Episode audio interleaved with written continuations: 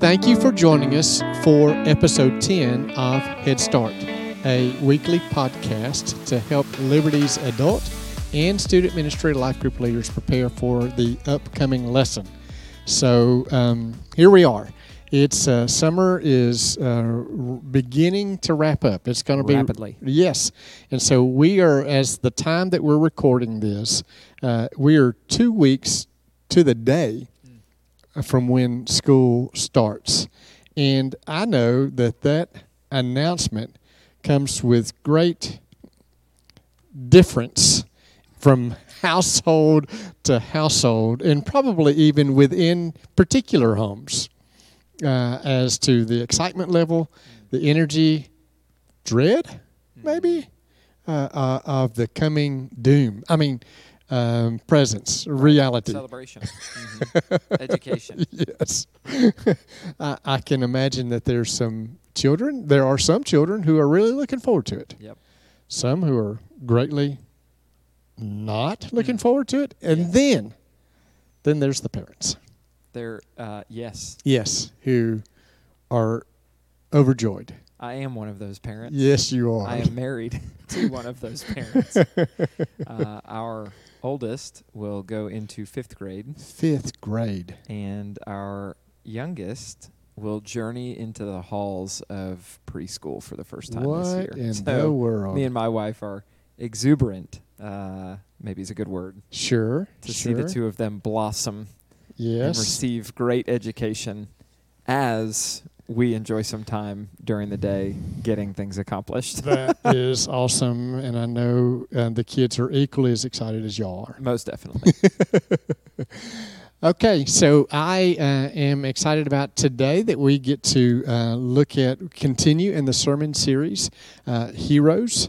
Uh, today we'll be looking at a particular um, uh, hero of the faith, Elisabeth Elliot. See, you notice how I did that? So, and really, I think this is as good a time as any for us to just introduce, you know, because normally we do a question that Mhm. I think is probably the most celebrated part of our podcast. Some together. would say, And, and uh, it, for those of you who do not agree, there is a fast forward button, and you can use that.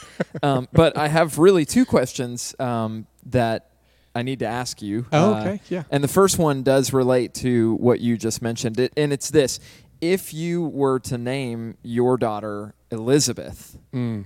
would you spell it? And this is really important, It Matt, is. because my daughter's middle name is Elizabeth. Oh, okay. Uh, would you spell it with an S or a Z? Oh. Wow. You know, um, I think just for the sake of uh, complicating the life of a school teacher, Mm, I would go S. that does sound like you. Well, good enough. Uh, go. the second question is unrelated at all, and that's this. It's really important for me to know. Uh, if you were presented with an opportunity to go to the moon, oh. would you take it? Ooh. Wow. See, uh, you know, I'm a, I'm a, I'm really blue, Mm-hmm. and the amount of questions that I would ask Mhm. would be uh, significant. Uh, but if, yeah, I, I think that would be super cool. Can you imagine the view from the moon? That would be super cool. Be amazing. Um, so, but with that, yes, there would be a lot of questions. all right, here's the follow up to that. okay. What would Tanya say? Tanya would say that was crazy, Yeah, and that there's no way in the world you stay right here. That's yep. yep. Sounds about right. okay. All right. So, as I was mentioning Elisabeth with an S, not a Z, uh, Elisabeth Elliot. Just give some, uh, just some background information on her. Elisabeth Elliot was 88 years old when she passed away uh, on June the 15th. I was looking at that earlier. She, Mm. June the 15th of 2015. That's the day Tanya, not 2015, but Tanya and I got married on the 15th Oh wow. Of June. So uh, she passed away June 15 of 2015. that? Mhm. She's a missionary and a critically acclaimed author and speaker uh, for over half a century. Her life of obedience, timeless teaching, and best selling books have influenced both believers and seekers of the Christian faith. Hmm. For 13 years, uh, Elliot opened her daily radio program, Gateway to Joy, uh, with these words You are loved with an everlasting love. That's what the Bible says. And underneath are the everlasting arms. And she would continue with, This is your friend, Elisabeth Elliot. The uh, resounding theme of Elliot's life was the boundless love of Jesus, and her greatest commission was to tell others of his saving grace. This costly call led her into the Amazonian uh, jungle of uh, Ecuador, where her husband, Jim, not Bill, Not Bill. Jim Elliot uh, was uh, was one of the five missionaries that were speared to, to death in 1956 while attempting uh, to make contact with the members of the uh, Auca uh, Waodani uh, tribe. Elisabeth, along with her young daughter Valerie, uh, would later return to Auca to the Auca territory to live among and minister to the people who killed her husband familiar with suffering, Elliot wrote the deepest things. She wrote this The deepest things that I have learned in my own life have come from the deepest suffering. And out of the deepest waters and the hottest fires have come the deepest things I know about God. Elisabeth Elliot's life work was to share these deepest things the trustworthiness of God, and the blessings of obedience, the hope of joy in the midst of sorrow, the call to love one's enemy, the priceless treasure of purity, and the true meaning of biblical womanhood and manhood. Um, so, what a um, true hero of the faith who, in the midst of suffering, stood firmly on the solid ground of God's truth. Uh, and what an example she laid for us, no doubt. Um, really. So the passage of scripture, as we look at and think of Elisabeth Elliot, is um, 1 Peter chapter four, verses 12 through 19. Will be the passage that we'll be looking at. Will be preached uh, from the platform, and uh, and you guys as life group leaders will be teaching, guiding, and discussion on this passage. That's right. Um, yeah, so again, our heartbeat in this series is to kind of pick a passage, uh, especially when the character is not someone who's in the, the pages of the Bible, uh, to pick a passage that we feel like kind of represents uh, the life of that individual. And so for Elisabeth uh, Elliot, we, we did, we chose 1 Peter 4 12 through 19. Um, my Bible gives this, he- uh, this, this passage the headline Christian Suffering um, and we feel like it's it's appropriate. So I'll walk through it in just a minute here, Matt. What I want to do first is direct uh, all of your eyes, our life group leaders' eyes, toward uh, the beginning of First Peter. So First Peter chapter one, uh, when he identifies himself and then tells us who he's writing to. Right, give us a little context for what's going on here. Uh, he says um, to those chosen who are living as exiles. A lot of suffering takes place usually when you're in exile. You've been Yes. kicked out of your homeland, uh, dispersed abroad in Pontus, Galatia, Cappadocia, Asia, Bithynia, um, just various different places, kind of in the Eurasia area there, Mhm. um, on the other side of the world from us. And then he says again, uh, chosen according to the foreknowledge of God the Father through the sanctifying work of the Spirit to be obedient and to be sprinkled with the blood of Jesus Christ. So I want to highlight um, just a, a couple of things there, right? He first of all identifies that the people that he's writing to are chosen, and they're chosen uh, to. Um, something and chosen through uh, something, right? So they're chosen, first of all, according to the foreknowledge of God the Father, through the sanctifying work of the Spirit. Yeah. Now, just like Elisabeth Elliot said, that happens through suffering, right? Yeah. That's when you learn the most. Uh, and so they're chosen through the sanctifying work of the Spirit. And then watch this they're chosen to be obedient Mm. and to be sprinkled with the blood of Jesus Christ. Now, we all rejoice that we're sprinkled with his blood. That's how we're saved, that's what washes away our sins. But um, we're chosen to be obedient to God's word. And if you think of, um, again, I'm a young parent with a couple of young kids. So when I think of obedience and the process of learning Mhm. obedience, there's a little bit of suffering that's involved, right? Yeah. Comes with discipline. And Yes. so that's a lot of what uh, Peter's going to write to us about in this passage. In the first section here, um, he's gonna uh, he's just gonna hit us with this phrase right out of the gate. Hey don't be surprised right? When you face uh, the fiery ordeal that comes among you to test you as if something unusual were happening to you. Yeah. so the first thing that peter wants to do is make you aware that like hey stop complaining. Yeah. stop being surprised. You're going to suffer. That's part of this life. And He's just he's just putting that right in our face Yeah. though, because we do all that we can to avoid suffering. that's it yeah We when someone's leaving your house, you tell them be be careful, be safe. Yep. Right. Yep. And we do all that we can to avoid suffering. But right. Peter's going like, yeah. yep it's coming. It's coming. Uh, and I think that actually raises a great point of a couple of questions that you'll hit right at the beginning of your life group curriculum, page 61 in, in my book. The first question is why do many people seek to avoid trials at all costs? Now, leaders, please do not let your folks get away with the shallow, simple answer to this question. Why do we avoid suffering? It hurts. Sure, like sure. nobody enjoys pain. But press deeper. Why do we Christ followers avoid the trials that we know God gives us to hmm. test us, to try us, to shape us? And then maybe even more than that, asking the question, how far do we go to seek out comfort for Yeah. ourselves? yeah. Um, I'm trying to raise that moment. Yeah, I, I keep thinking back in this passage of scripture has been so evident and so present in my own life recently, and and Paul thinking, you know, in Second Corinthians chapter twelve, where he's like, "Hey, this thorn, could we do something about this?" And and God's response to him is, "My grace is sufficient for you. My, my power is made perfect in your weakness." My power is made and then later paul goes in verse in verse 10 for the sake of christ then i am content with weakness insults Yep. hardships persecutions and calamity for when i'm weak that i'm strong I'm strong. and paul's like right. hey when i'm weak it's not me Mhm. it's god that's working God's power working through. So, suffering that we face in this life is not unusual for three reasons. Um, and these are reasons that, that any of us experience, whether you're a believer or a non believer.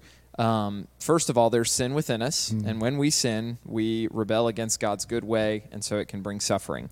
Number two, there's sin around us, right? Sure. It's not always my sin that brings suffering. Sometimes, Matt, you sin, right? Yep. Well, I don't think Matt's sin has ever hurt me in any way. But there are people around us that sin, and that that causes pain for us.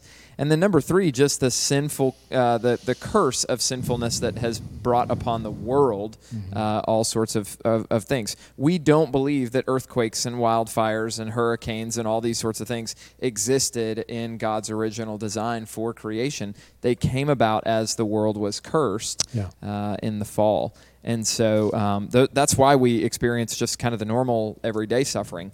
But I think that it's important for us to not just, um, you know, Peter doesn't just say, hey, don't be surprised. He actually takes it one step further. He says, rejoice, right? Rejoice. Um, and that's tough, but here's kind of the connection that Peter's working through. Uh, he wants us to see uh, that if you think of a train, right, the first station is suffering, uh, the station that comes after that is glory for the believer. And we see this in the life of Jesus, right? The glory that Jesus um, took upon him, took to himself, was not by going around the cross. Yeah. It was by going through the Yeah. cross, and that led to his glorification. Now, it's important for us to ask, how in the world is this possible? How do you how do you become the type of person that rejoices in suffering? And life group leaders, I want to point you to Acts chapter five. Uh, really, reading the whole chapter, I think, will be will be good for you, especially beginning in um, verse seventeen. Um, but basically, uh, the apostles are going to go on trial again. They're going to be beat uh, and flogged, but they are going to be released. Uh, and Acts forty, Acts five forty one says they went out from the presence of the Sanhedrin, rejoicing that they were counted worthy to be treated shamefully on behalf of the name, uh, the name of, of Jesus, of course. And so, how how is it possible for them to be where they are? Well, these disciples have been filled with the Holy Spirit, Yeah. and that's where you and I have to get if we're going to rejoice in our suffering. Yeah.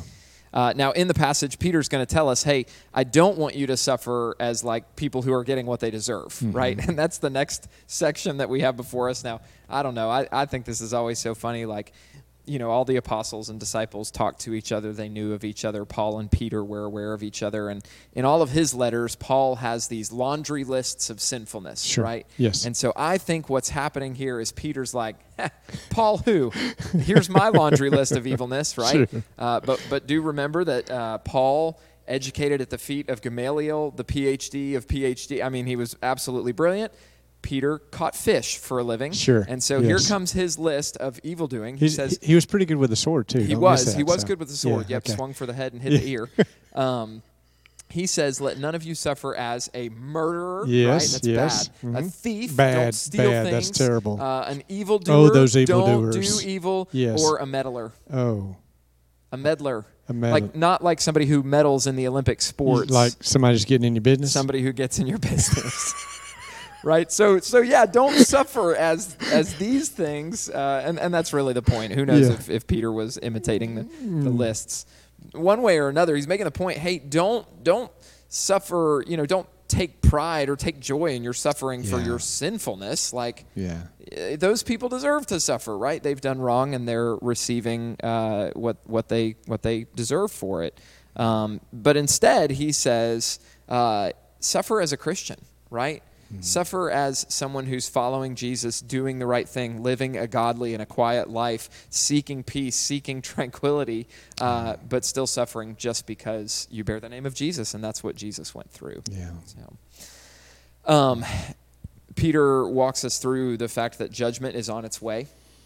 Uh, I had a professor in seminary who said that judgment always begins with God's house. He starts in his own house Okay. and it moves outward into the world. And that's what Peter says in this passage. Uh, the time has come for judgment to begin with God's household. And if it begins with us, what will the outcome be for those who disobey the gospel of God? In the next verse, he walks that out a little bit more. Here's what I want to point out for this um, suffering is testing for believers, it's foreshadowing for unbelievers, right? Yeah. God wants to test and develop the character of his people, but he also wants to show unbelievers this is what this is all you have to look forward to Yeah. if you do not follow uh, Jesus. And so, in that way, believers, we get an opportunity uh, for our suffering to be evangelistic, right? Mm. Yes. Because when I suffer and I suffer well, and I point to Jesus in my suffering, Yeah. and recognizing that God is still good and that He's in control and I can trust Him, then my suffering can actually have an effect on a non believer when they suffer, Yeah. because they will as well. Yes. Uh, and they lack that foundation. Hmm. The last thing that he says is, as you suffer for good things, entrust yourself to a good God, right? Hmm. Um, and that's really the bottom line for us as believers. Um, when we suffer according to God's will, and that will happen, remember, it's not Yes. outside of his plan, Yep. uh, we need to entrust ourselves to him because he is faithful. Yes. Um, and he promises that he will not. Um, he's not going to tempt us beyond what we're able to bear. He's going to give us the way out. Yep. Uh, he's also not going to test us beyond what he gives us the strength through the Holy Spirit Yeah. uh, to stand fast. and he's not going to leave us. Right. He, he's always there. And so, even though in the darkest times it may seem silent, Yep. But his presence is a, he's ever present. Exactly uh, there's right. no doubt. So, Now, I think that um, as we kind of turn our attention at the end of the material here to the measures, um, really throughout this whole series, I think a guide who shows the way has been the most natural uh, one to, to draw out, right? That's what these heroes of the faith are for us. Um, and so, yeah, as you talk about Elisabeth Elliot and as you talk through this passage, let her be a guide who shows the way uh, to, to you as you go through suffering. But then take that one step further. Uh, ask that question right of your of the people that are in your group how will you be a guide and encourage a fellow believer that his or her suffering can and, and will bring glory to god if they suffer well Yeah. um, again uh, you know matt you say it all the time when not if Mhm. when you suffer yeah. who can you point to who can you look to and, and say hey walk through this with me Yeah. and let me show you how to trust your faithful creator that He's going to continue to provide for you. That's good. That's good. Well, as we wrap up uh, the lesson, leaders, let me encourage you, as we do each week, to remember the live it out. It's so important that we challenge our group to not only sit and listen and, and maybe even engage in conversation about this passage of Scripture through the questions that are asked inside the group, uh, but also to, to for this challenge to walk out of the classroom, to walk out of the house, and then go out and live out these this passage to, to walk differently. So the, our live it out for this week. Share it with someone about how suffering has changed you to be more like Jesus. Just just think about that kind of conversation in suffering to be able to share how that's it's changed you, how it's shaped you, that suffering has molded you, and the fact that God never left you uh, and He's always there with you. Second, live it out is uh, what can you be more intentional about so that your suffering brings glory to the Lord and testifies of Him to those that are around you. Again, somewhat similar to the first one, but still, our need to be intentional to recognize that in our suffering, God is there. And in our suffering, He is will see us through. That doesn't necessarily mean He's going to take it away, right. but He will be with us through it. Uh, so, hey, thank you, uh, Life Group Leader, again for joining us uh, for this brief podcast. Uh, and just some reminders about some things that are coming up very quickly. Uh, we have a leader meeting that will be on August the 6th. Um, that'll be after the 1045 service. We'll meet in the East venue. We'll feed you some uh, lunch, and then we'll have a time of training. So I want to encourage you to go ahead and you should have received an email, maybe a text message about a link uh, to register for this training. Be sure to go ahead and get that done. Also, we'll remind you the 13th, the following Sunday, a really big Sunday. Lots of big things going on. We encourage you, uh, leaders, to be touching base with each of your uh, folks in your group to encourage them to be in group on the 13th. Uh, this is our kickoff Sunday. We're going to be taking group pictures. Uh, we'll be communicating with you about how we're going to connect adult groups with next gen groups. Uh, so just know that information is coming, uh, what time your picture is going to be, all those kinds of things. And then we'll wrap the day up, a big day.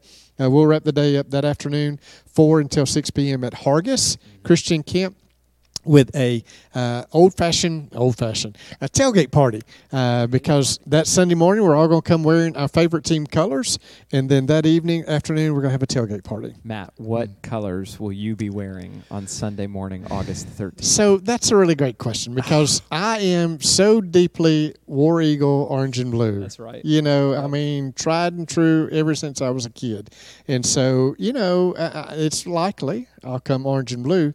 I don't know. I mean, we live in Chelsea. Mm. Chelsea, Hornets colors. The Hornets. So I mean, that blue. I may be sporting some blue. You never can you tell. Never can tell. Never can tell. uh, so uh, be sure to come and be a part that afternoon, four to six tailgate party at Hargis. We'll worship together. We'll have a devotion. we have got a number of uh, folks that are in line to be baptized. It's going to be a great evening. Uh, we'll see. Thank you for joining us for the podcast, and we'll see you on Sunday.